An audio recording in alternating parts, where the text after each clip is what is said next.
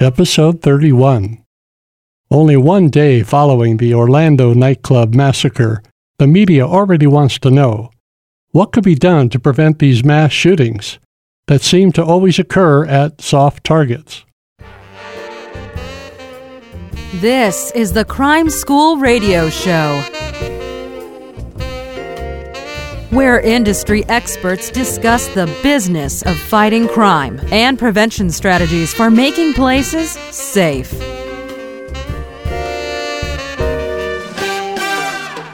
Leading today's discussion is security expert Chris McGoey. Welcome to Crime School. It's been a couple of days now since that terrible massacre at the Orlando nightclub, where 49 people were killed and 53 wounded from a mass shooting incident where a heavily armed perpetrator entered with an assault rifle and a handgun and just started shooting people. Everyone's scrambling right now to get to the bottom of this try to figure out what's happened and why and who is responsible. Local law enforcement and FBI are working day and night trying to run down all leads to get answers. The nightclub industry and all businesses for that matter are kind of nervous right now, wondering could this happen here? Could this happen to me? Could it happen to my customers? What could be done? How do we prevent some crazy guy from coming in off the street and start shooting without care for who he kills or whether he lives or dies? So there's lots of interest on this situation. We've had had a series of these obviously over the years and nothing seemingly happens after the, the flurry in the immediate aftermath. We do a lot of talking, we do a lot of investigation, a lot of arguing back and forth. But looking back historically, what has really changed? Now, there has been some rather big steps taken, but across the board, not much has really changed, especially that that affects a small business. So the media is up in arms, as you can imagine. The 24 hour news cycle is working overtime with lots of talking heads giving opinions about all the things that could be or should have been done, or gun control advocates and opponents are, are out in force. Again, trying to get the bottom of it. Now, I got a call just yesterday from uh, an agency that posed an interesting question.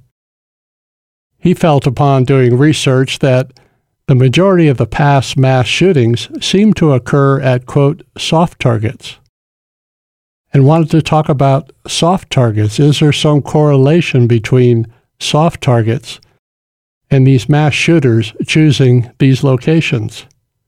So I agreed to speak to him about that topic. So I recorded it for you so you can listen in. So stay with me. Let me get Michael Hernandez. He's the reporter on the line, and we'll get off into the discussion. You can also go to crimeschool.com slash 31 for the show notes. We'll have all the information about this episode. So stay with me for just a moment while I get Michael Hernandez on the line.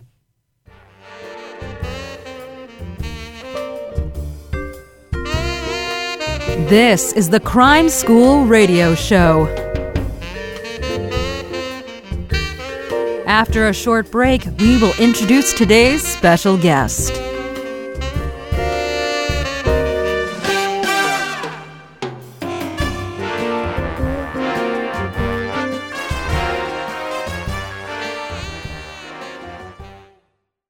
Well, I'd like to talk about soft targets if we could. And I wanted to get your handle on what can be done to prevent the kinds of shootings that we've seen now at San Bernardino and Orlando and Paris.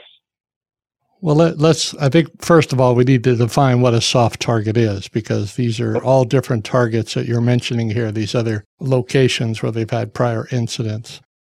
Mm-hmm. A, a, soft target is is usually something that's open to public with no restrictions. Mm-hmm. That's like the softest target. Anyone could access it, and there's no restrictions. There's no regulations. There's no capable guardian monitoring the space. There's no real rules or regulations in place other than people's normal conduct and practicing courtesy and, and, and the, laws that are on the books, essentially. Mm-hmm. As you start entering private property, you cross that threshold.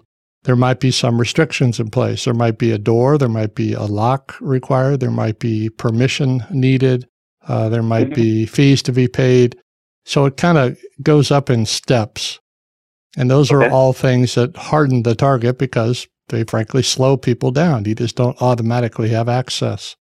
You need some kind mm-hmm. of permission, or there's restrictions, or the space is not open or available at all hours.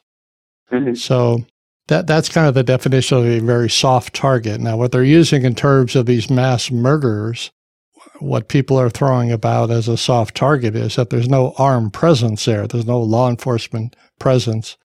There's no capability of equal force to okay. to a mass uh, shooting. So anything less than that, if you listen to the media, is a quote soft target. Well, that's just not the way the world is made up or the way the world works. Especially in the U.S., uh, we're an open, free society. People like their freedom. They like to come and go unmolested. They like mm-hmm. to have the easiest access as possible to to everything, right. uh, with, without a lot of uh, fanfare. So in the case of the Orlando nightclub shooting, it's it's private property, and to get mm-hmm. into this club, there, there's some type of restrictions. There are people at the door screaming people as they come in to make sure that they're of the proper age and they're not intoxicated, and could be a dress code, could be a variety of other things, but there are some gatekeepers first and foremost. So that hardens a target. Having policies mm-hmm. and procedures to keep certain people out or to keep weapons out. Well, if uh, someone's carrying a weapon and they have a policy of using a magnetometer or they're patting people down, uh, that's in effect going to keep weapons out and have a policy because there's alcohol served not to allow weapons. It makes the interior of the club a quote soft target because there's no available deadly force inside any longer because it's purposely screened out. Mm-hmm. Now, the same could be said for schools and and many other places that don't permit weapons inside. So, so, so there's slightly harder targets. What you're saying is that there's a scale here, and that successive measures make it harder than a necessarily purely soft target. Correct? Correct, and and that's part that's part of the design element. If you're when you're running a venue that's open to the public, an entertainment venue, you want to usually put layers of of gatekeepers or policies or procedures or requirements that slow people down and allows you to scrutinize, uh, you know, who enters under what conditions at what times. And that sort of mm-hmm. makes the makes it harder. So in the case of a mass shooter, if somebody's coming in carrying an assault rifle, for example, and lots of ammunition and is wearing body armor and things like that, if you have these capable guardians or gatekeepers that's going to allow for at least an early warning system, if not a deterrent system. Ideally, it's designed to deter, you know, usually law-abiding citizens, not someone who's intent on mass murder or killing as many people as possible. Mm-hmm. Those those gatekeepers are not designed and set up to stop that level of force. Now, the opposite right. end of the scale, the harder target, if you think of almost any international airport, because of its history. Now those become harder. Before you can get into the terminals and get access to, to airplanes, you have to pass through this portal, don't you? You have to go through screening and metal detectors and, and body searches. And then you have armed officers there. You have video surveillance. You have communication systems. Sometimes they have uh, dogs, uh, just different levels that make the target much harder more likely that some perpetrator is going to be observed and either captured or, or confronted. So that now you're getting more into the definition of a hard target. It's hard to overcome. So if someone is bent on being successful, they're going to pick obviously the softer targets and not purposely take on and confront that hard target or those forces that might be used against them because they're not going to get very far. Right. So the softer targets, uh, like like bars, like concert venues, uh, like office buildings. What can be done, or can anything be done to prevent the mass shootings that we're seeing time and time again? Well, I don't agree with your, your question and your labels about what's a soft target. A, a grocery store is a soft target. An open elementary school is a soft target. An unrestricted mm-hmm. office building is a soft target. A nightclub, as I've already expressed to you, has some threshold where certain requirements have to be met at the door. That's not necessarily a soft target because you have to cross that, that threshold and sort of get permission to enter but it's certainly not hardcore. It's certainly not a bunker or, or anything like that. Now, to right. make to make the giant leap, which all the media is doing, all the talking heads uh, talking about this story, what happened in Orlando is obviously never happened before. We've had mass shootings before, but it's never happened in a nightclub yet. And where somebody uh, came in and crossed that threshold. There was an off duty Orlando police officer working outside that nightclub. And he was armed and he had lots of training. And he was unable to either deter or prevent the shooter from getting access to this club. So, how do you prevent something like Orlando with someone who's ready to commit mass murder, is heavily armed, and doesn't care if he dies? That's very difficult. There's very few reasonable things that could be done in the business community that will prevent such an act, either today or tomorrow. Mm-hmm. What are the reasons for that, though? Is it simply, as you described earlier, that uh, Americans they want this relatively freer access to venues, to everything like that? Is that the impediment? Our desire to have ready access to venues? It's not Americans. I travel all over the world. It's the same way worldwide. Mm-hmm. People people want to be able to move about and be free and, and have open access as often as possible, not have to go through searches and inspections. Nobody likes that. Mm-hmm. Almost every target in, in worldwide is is is a soft target or a semi-soft target where this type of force is not going to be addressed initially. It's always going to take a response of equal or greater force to stop it. So there's the rub. These type of incidents are always going to be response based and how quick a response can be mounted against it. There's really no business or very few businesses that are going to be on ready alert every day at all times in the anticipation of something like this that has either never happened before or is not reasonably anticipated. Well, as these incidents continue to mount, you know, and businesses do try to cope, I think, uh, or respond to these threats. Will they ever be able to get to a point of a- adequate readiness? If you're asking broad, wide open questions without any conditions or any any focus, the answer is no. To be at the state of readiness, you're talking about an armed camp everywhere, mm. every public setting, every every place, every shop, every school, every institution has to be an armed camp. We're not going to go there. Nobody wants to be there.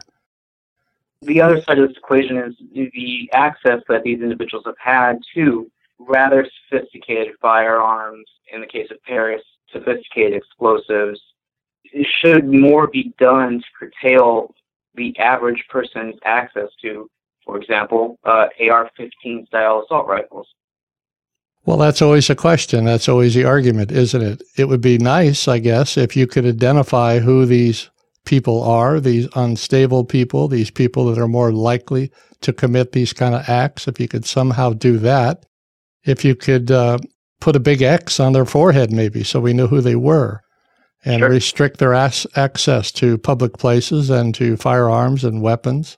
If we could do all those things, uh, that would be terrific. But uh, but we can't. There there are other important laws in, in the U.S. and uh, and even worldwide about personal freedom and, and privacy and fairness, where such things with uh, profiling and labeling are, are also equally important to us all. So it's not easy. Mr. McGoey, uh, thank you very much for chatting. It's been a great conversation. Okay, good luck with your story.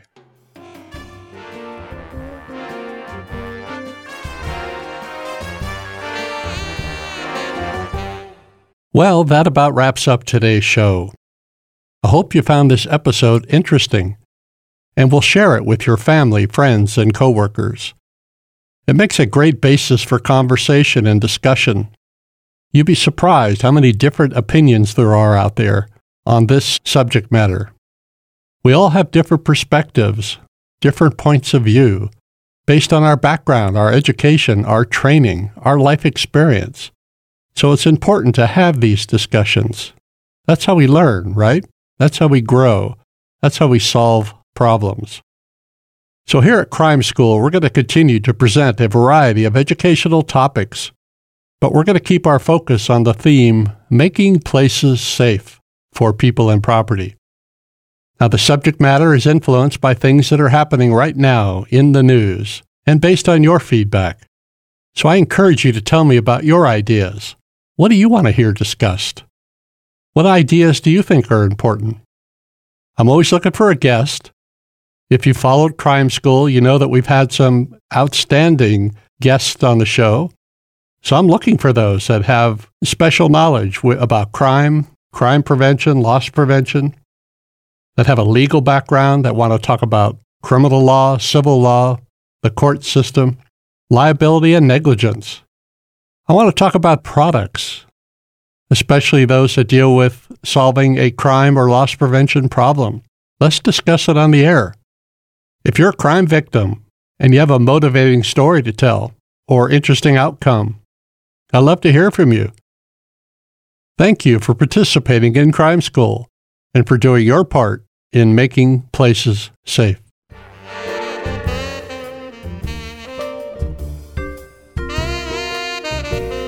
This is the Crime School Radio Show with your host, Chris McGoey. We invite you to comment on today's topic and join the Crime School community. For more information and show notes from this episode, please visit crimeschool.com.